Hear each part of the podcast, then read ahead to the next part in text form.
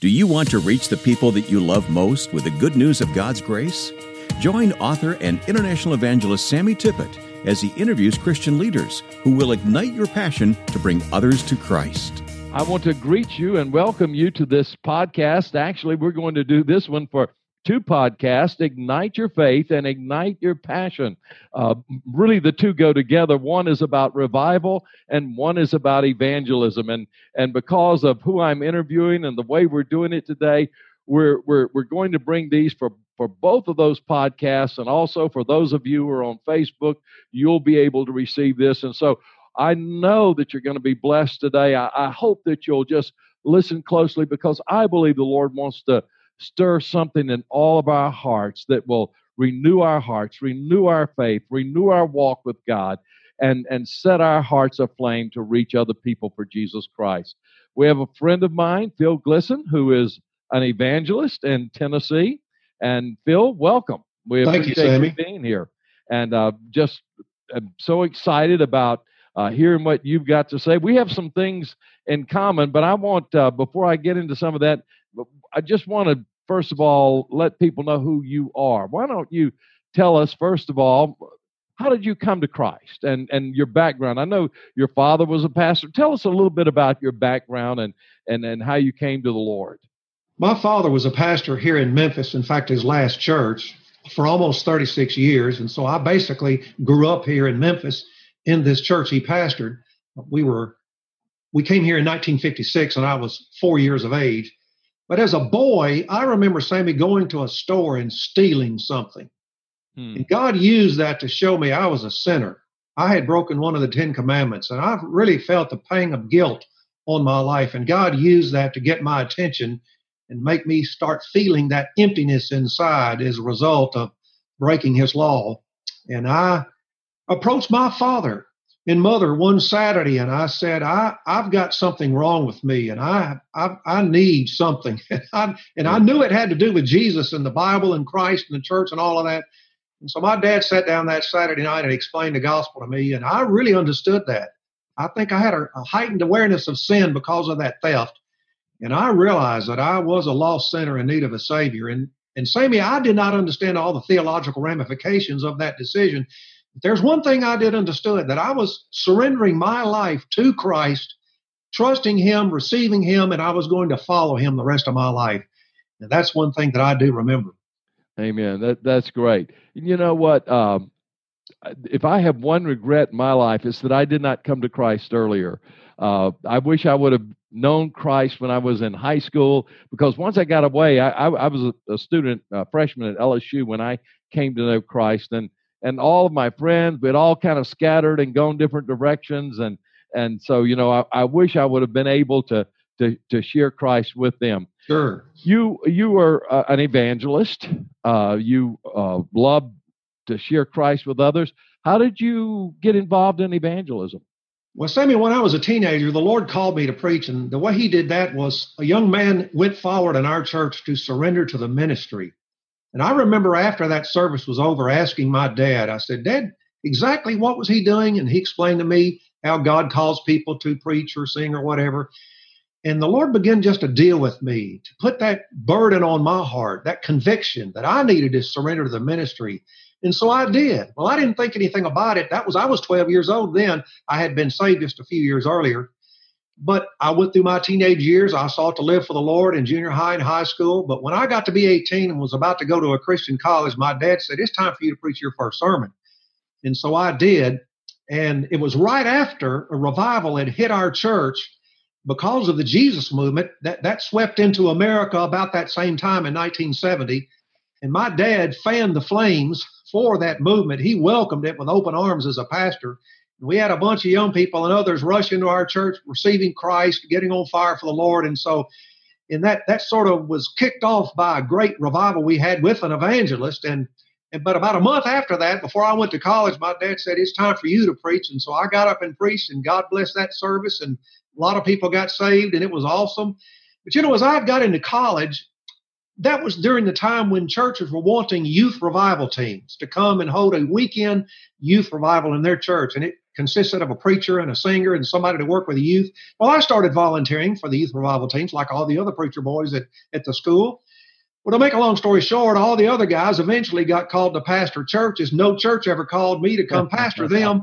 so here I am, these many years later, still doing what God's called me to do. And, and of course, He opened the doors all those years yeah. for me to go. Well, I, I, I, I'm so excited. You know, we have very similar uh, stories in the fact that you know when you were 18, you know, and the Jesus movement came through your church. I was 18. I'm five years older than you, but so, right. I, but I was 18 and and uh, just at LSU, freshman at LSU, and uh, it, at that time it wasn't known at the as the Jesus movement. It was just really beginning, and God, that's when God uh, really got a hold of my heart, and it was yes. in a similar type of uh, what they call a, a youth revival. Uh, and and and God was just doing something among young people during that particular time. Uh, you you came to Christ. What you know, there, there was a, a, a move of God's Spirit. There was a revival that came across our nation among the young people. Now, yes. uh, I saw some things, and I have a perspective on that. But I'd I'd love to hear your perspective on on some of the things that you saw happening uh, during the Jesus movement that that you think are applicable today. Well, you know, Sammy, most people who lived during that era remember that the 60s, the turbulence of the 60s, spawned a lot of this unrest among people. We had assassinations of political figures. The Vietnam War was raging. The campus protests were going on. The the students were rioting and so forth. And, and a lot of people were beginning to realize there's something wrong with America now. We need God to do something. Our nation is falling apart. And I think among the older young people, the older teenagers and the, those in their early to mid 20s, they begin to see all of this happening. They begin to see the excesses that were taking place among some of their peers with the drugs and the sex and all of that. And, and you got to remember at that time, and of course you do remember, but I'm speaking to those who are listening to us. We must remember at that time, most Americans had some kind of Christian culture or heritage. In other words, the gospel was not foreign to people like it is today.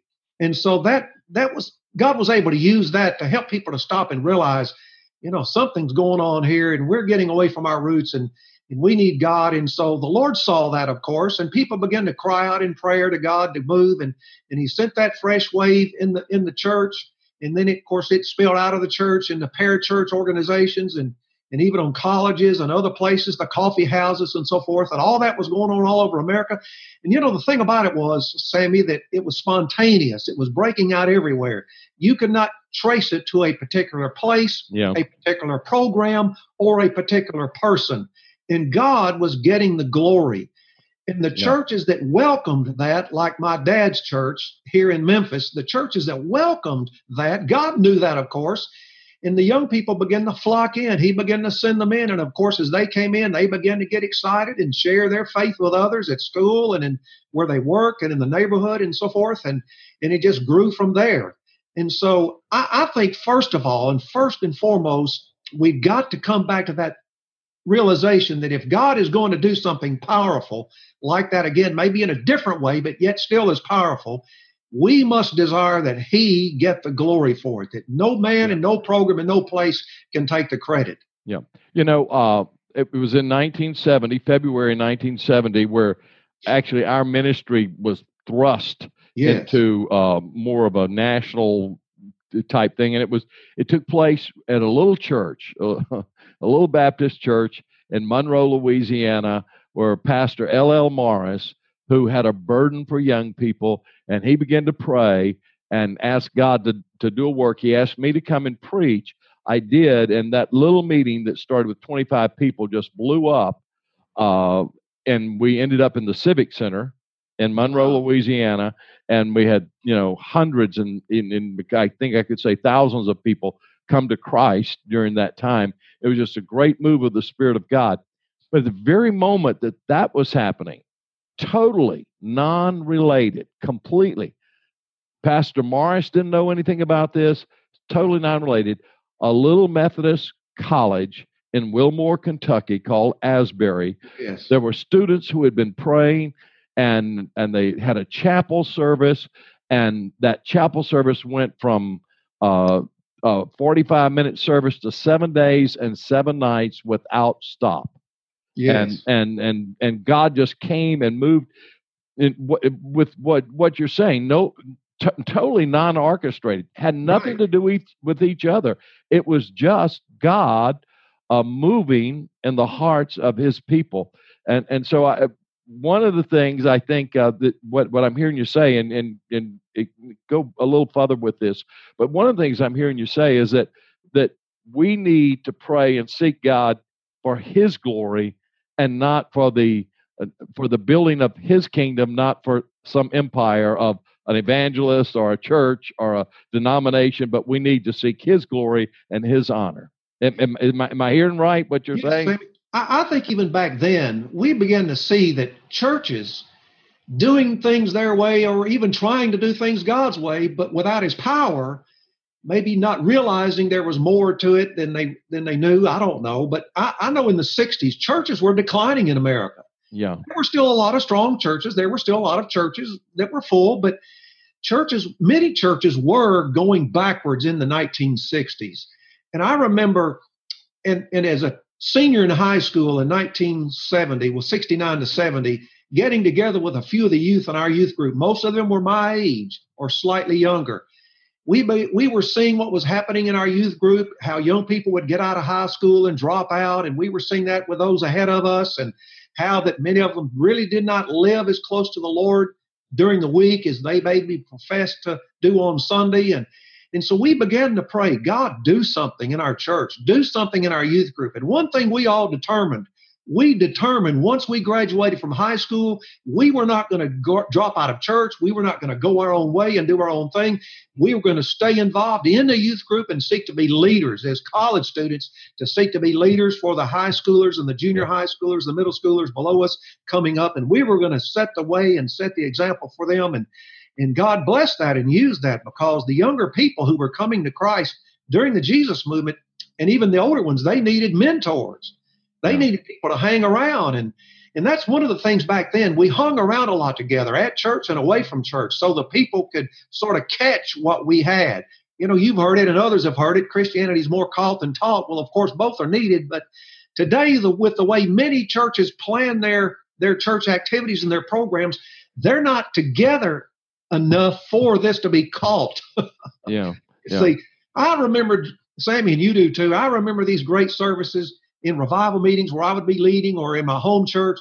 When Sunday morning was over, we couldn't wait to get back on Sunday night. And when Sunday night was over, we couldn't wait to get back for outreach on Tuesday night. When that was over, we couldn't wait to get back for Wednesday night. When Wednesday night was over, we couldn't wait to get back for Friday or Saturday when we would do, be doing something. We just loved to hang out together and do things together.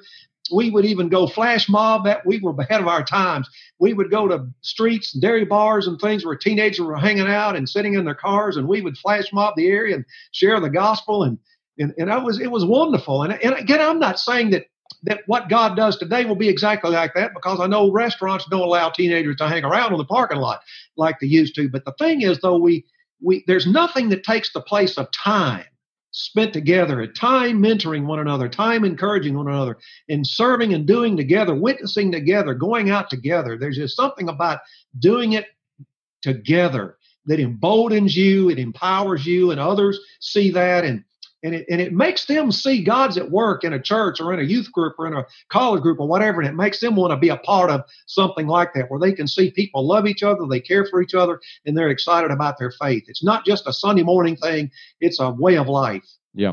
Well, you know, uh, I I think that it can be done today. Uh, in fact, in other places outside the U.S., it, it is. I'm going to uh, Brazil uh, next month, and they have what they call a multiplying church movement, and it's it's pretty interesting thing that they're doing. They they everything's built around small group discipleship, right. and but the discipleship is evangelistic as well. It's not just Sure. helping people grow, but it's also reaching out to others. But the way they make it evangelistic, what that what they do is they go and they have their small groups, not at the church house, but they go to the parks, they Mhm. go to the coffee shops, they go out and, and they have they have their little Bible studies and their times of discipleship, and people walking by and comes, hey, what you guys doing? And they will Yeah. join us, you know, and others sing it. Yes. yeah, and, and then they share the gospel with them. and it, you know it's just a matter. It, there's there's an old principle of, of I think of evangelism that simply says you go to where the people are. Yes. And uh, and and and and that was one of the things that I saw in the Jesus movement that uh, that I think is a principle that needs to be applied today.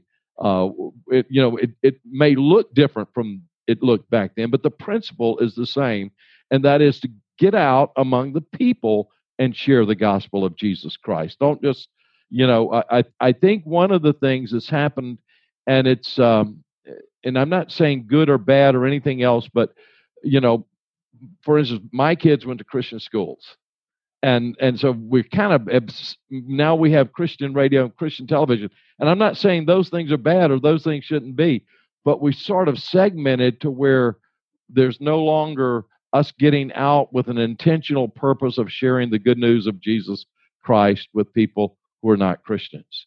That's and, correct sammy mm-hmm. you know and so somehow we, we've got that but that was one of the things that i saw. So prayer how how important was prayer and what you saw during the days that that God was working in there in Memphis when you were uh, a, a, young? Two ways: planned prayer meetings in the church and away from the church, in homes, in wherever. Also, spontaneous prayer meetings. Both. And God looked down and saw these people are eager. These people are seeking. I know, for example, when the services would be over, the my father at our home church here, and this was going on in other churches too. Don't misunderstand me. Anybody who's listening, this was this was breaking out all over America. What I'm telling you that happened in my home church was happening at a lot of places. But for example, when the services would be over, the people, the younger people, even some of the older people would, middle-aged people would want to hang around and just talk and fellowship and pray and and, and care for each other and and that would go on for two or three hours when the service ended. In fact, my father had a policy when he hired a lockup guy to open and lock up the church. He said, "Do do not turn out the lights on anybody if they're in the auditorium or anywhere in the building." He said, "You let them stay and hang around as long as they want to and fellowship and pray. And when they're all gone, then you turn out the lights and lock up and leave." He said, "The longer they stay, the more money you're going to make because we paid it by the hour." but you see, it was it was prayer and it was organized and spontaneous and and it wasn't a burden again when you're with your when you're with friends you yeah. know you're attracted to these things whether it's yeah. prayer or outreach or bible study we need to get back to where we look upon our fellow christians as our friends our brothers and sisters in christ our family it's not a burden to hang around these people to be together with yeah. them I think so many people today they think, well, I got to go to church. You know, mm. what what kind of attitude is that? We get to go and hang out with friends. Yeah, my soul. You know what I'm saying? Yeah. Well, you know, when when I when I became a Christian, I of course I was from a non-Christian background. Didn't you know? I, I wasn't right. used to the church stuff. You know, I I but in, in that sense I was sort of from the opposite background from you. But I came to know Christ and the church. It was a large church, great church, still is a great church. Uh, but it had a prayer room, which uh, we had that too. You know, and, and and that prayer room, but it wasn't being used at the time, and so I I here I was the new guy on the block, you know, and a new kid uh, at the church, and I said, hey, there's a prayer room here. Let's start meeting before church starts on Sunday morning and praying for our pastor.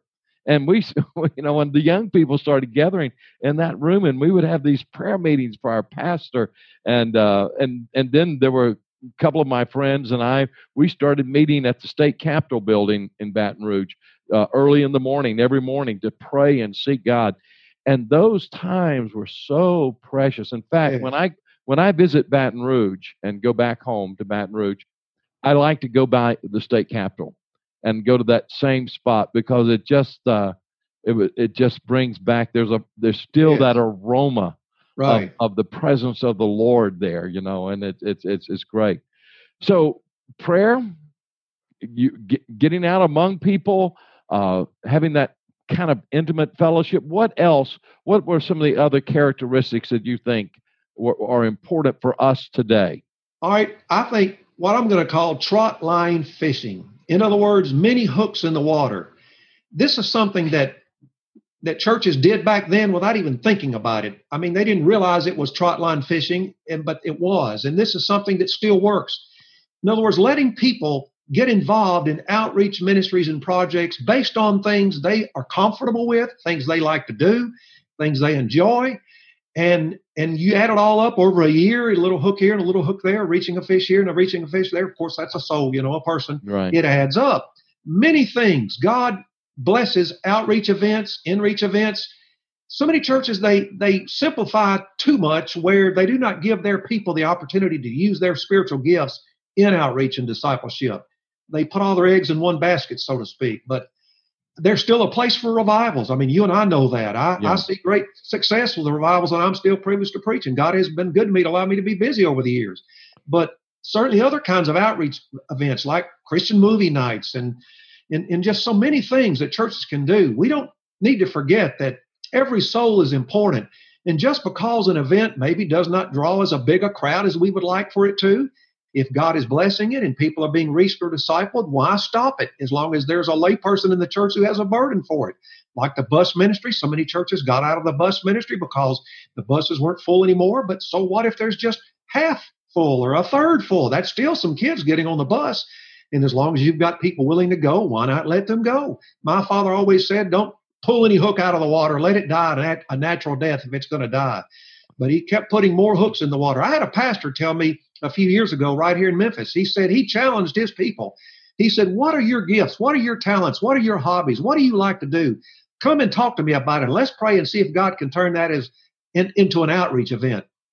And he said his members started coming to him, and he said he had a couple old ladies said, "You know, Pastor, we like to bake and cook pies and cakes and so forth. And we would like to start a ministry to those who have lost a loved one. We will take them a pie or a cake. We'll get their names from the newspaper, wherever. We'll take them a pie or a cake to their home and we'll present that to them in the name of Jesus in our church and invite them. And, and then he said he had a couple of guys come to him who had white collar jobs and they said, Pastor, we like to do something with our hands just sort of as a diversion from our white collar jobs. And we would like to start a ministry to repair, do light repair work and changing oil and so forth for widows and single ladies in our neighborhood. And he had others to come to him with other things they like to do. And he said they started ministries. And he said as a result of that, of all those ministries that they started, their church began to grow. Not everybody responded, of course, to the outreach th- that his members were doing through these things they started, but he said some did. Yeah. We don't need to forget that. There, there are some who will respond to yeah. these ministries. You and I were talking earlier about how that that sometimes people forget that that there's a remnant still among the saved who will go with God, but there's a remnant among the unchurched and the lost who will respond to our gospel. You know, most people complain about telemarketers, and I can I can understand they can get on your nerves at times, but I you know, these people need the gospel. And you know what? Some are willing to listen to you. Hmm. Others will not listen. They'll hang up right away so they can move on, but some will listen to you share the gospel. And so we don't need to forget the value of one soul. Just because an event cannot reach the masses, masses does not mean it's not important. If it can reach one or a few, let's do it. Let's have many hooks in the water. And again, as each hook reach one, reaches one or two or a few, that, that can add up over a year's time. Yeah, I, and, and, you know, I I think that uh, what you were talking about, some of the things you just mentioned, you know, can be and are being done today. I have yes. a, I, I know a gentleman who um, went through a job situation and uh, and and so he was out of work and uh, as a result, a, a, a, little church, he's a godly man, a, a, small rural church, asked him to come and be their pastor. And so he went there and he said, you know, what do I do? He hadn't pastored and uh, before, and he's so he, he went there. So he and his wife just started baking loaves of bread and going to and, and this little church had gone down it was about to close the doors and uh, it, he just started going to homes and saying hey i'm the new pastor in the area and i've got my wife and i just want to bring you a loaf of bread in the name of jesus and just say god bless you and we love you they ended up within about six months leading about 26 people to christ and baptizing them the church took off and and when I saw him, he was so excited. He said, "Sammy, I've never done anything like this. You know, this is so exciting, and and the church is filled, and and God is blessing." But it it just started with him, t- you know, baking a yes. loaf of bread. His wife baking a loaf of bread, and and the two of them going out into the community, and in the name of Jesus, just knocking on doors, say, "Hey, I'm the new guy in town or in the area." Want to give you a loaf of bread in the name of Jesus. And and that opened up conversations and and he just started sharing the gospel. So I, you know, we, we just need to begin to think. I think we've quit thinking. Yes. Talking about uh, the the the trot lines, you know, thinking about how can we, what is it that we can do to to to reach out to people and to share the good news of Jesus Christ. Every person ought to be a witness for Jesus. Amen. You know, one of the things this pastor shared with me, Sammy, that I thought was rather hilarious. He had a couple of young guys in his church in their early to mid twenties who said they are involved in some kind of competitive sport. I think it's some kind of wrestling or boxing or something. Well, anyway, I, I don't know what it is, but he said that whoever won the match would get the mic for a few minutes and could share with the whole stadium whatever they wanted to say. So he said he had these guys come to him and said, Pastor, we want to start training at the church and going and entering these competitions and winning, and then we we will have the mic to share the gospel for about five minutes to the whole audience. And the pastor said that's been very effective. Wow. People from those arenas visiting their church and even getting saved because they saw the boldness of those guys who were skilled in that athletic competition, but yet had the courage to speak up for Christ when they got that mic for a few minutes before everything was over. Yeah. You know, I was in uh, Sicily uh, back in December and early January ministering, and there was a pastor there, of course, in Sicily, Italy, the high unemployment rate. And uh, pastor I was with, we were having dinner, and his his oldest son, I asked him, I said, "What do you do?" And he said, "Well, you know, there's no jobs around here, and you can't get work. And he says, right now I'm not doing anything. I'm looking. And I said, well, I said, what do you do with your time? And he said, he says, I, I, I draw, uh, I, I, I do drawings. I do artwork. I said, oh, really? What kind of drawings? And he said, he draws superheroes. I said, really? And he, I said, can I see him? And I'm telling you, this kid is talented. I mean, he could draw. And I said, well, you know, you know what you ought to do? He said, what's that? I said, you ought to draw a superhero coming to Jesus. yeah. And, and, and, and, take your talent and use it for the glory of God. Right. And, he said, he says, oh, that's great.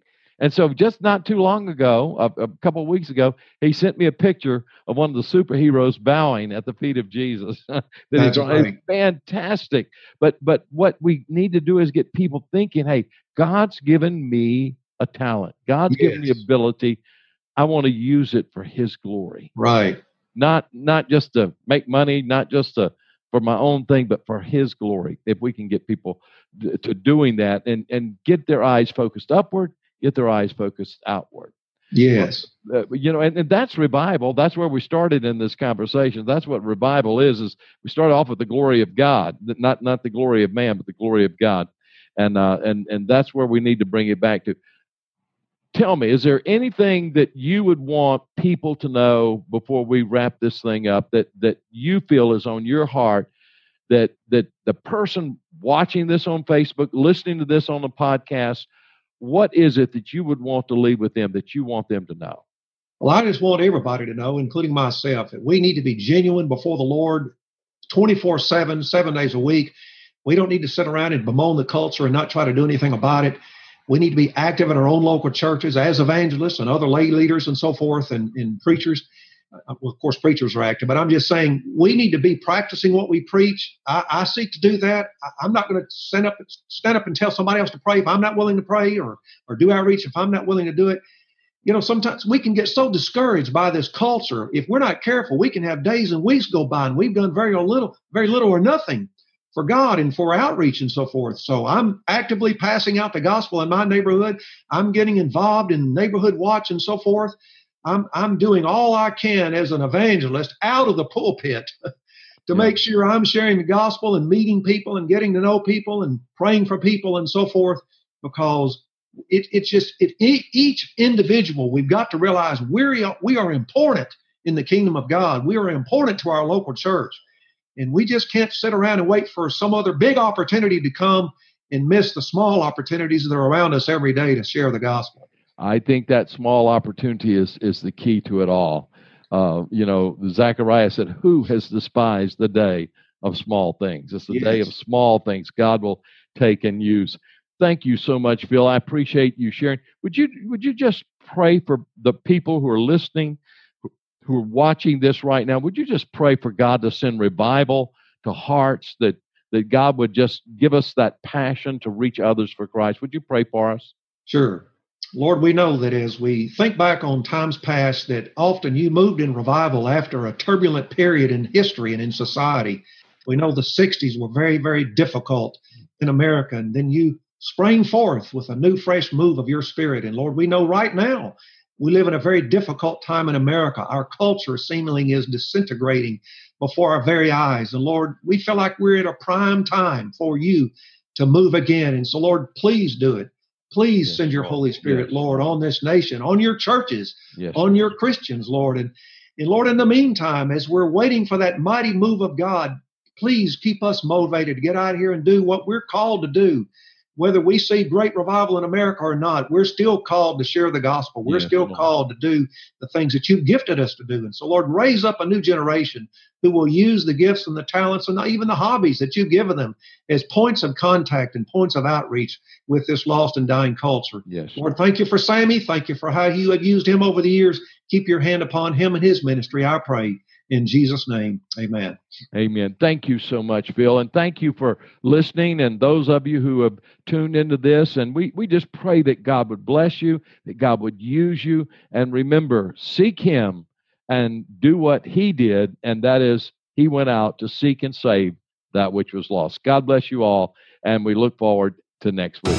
We hope you've been encouraged. If you'd like to hear more, visit sammytippit.org.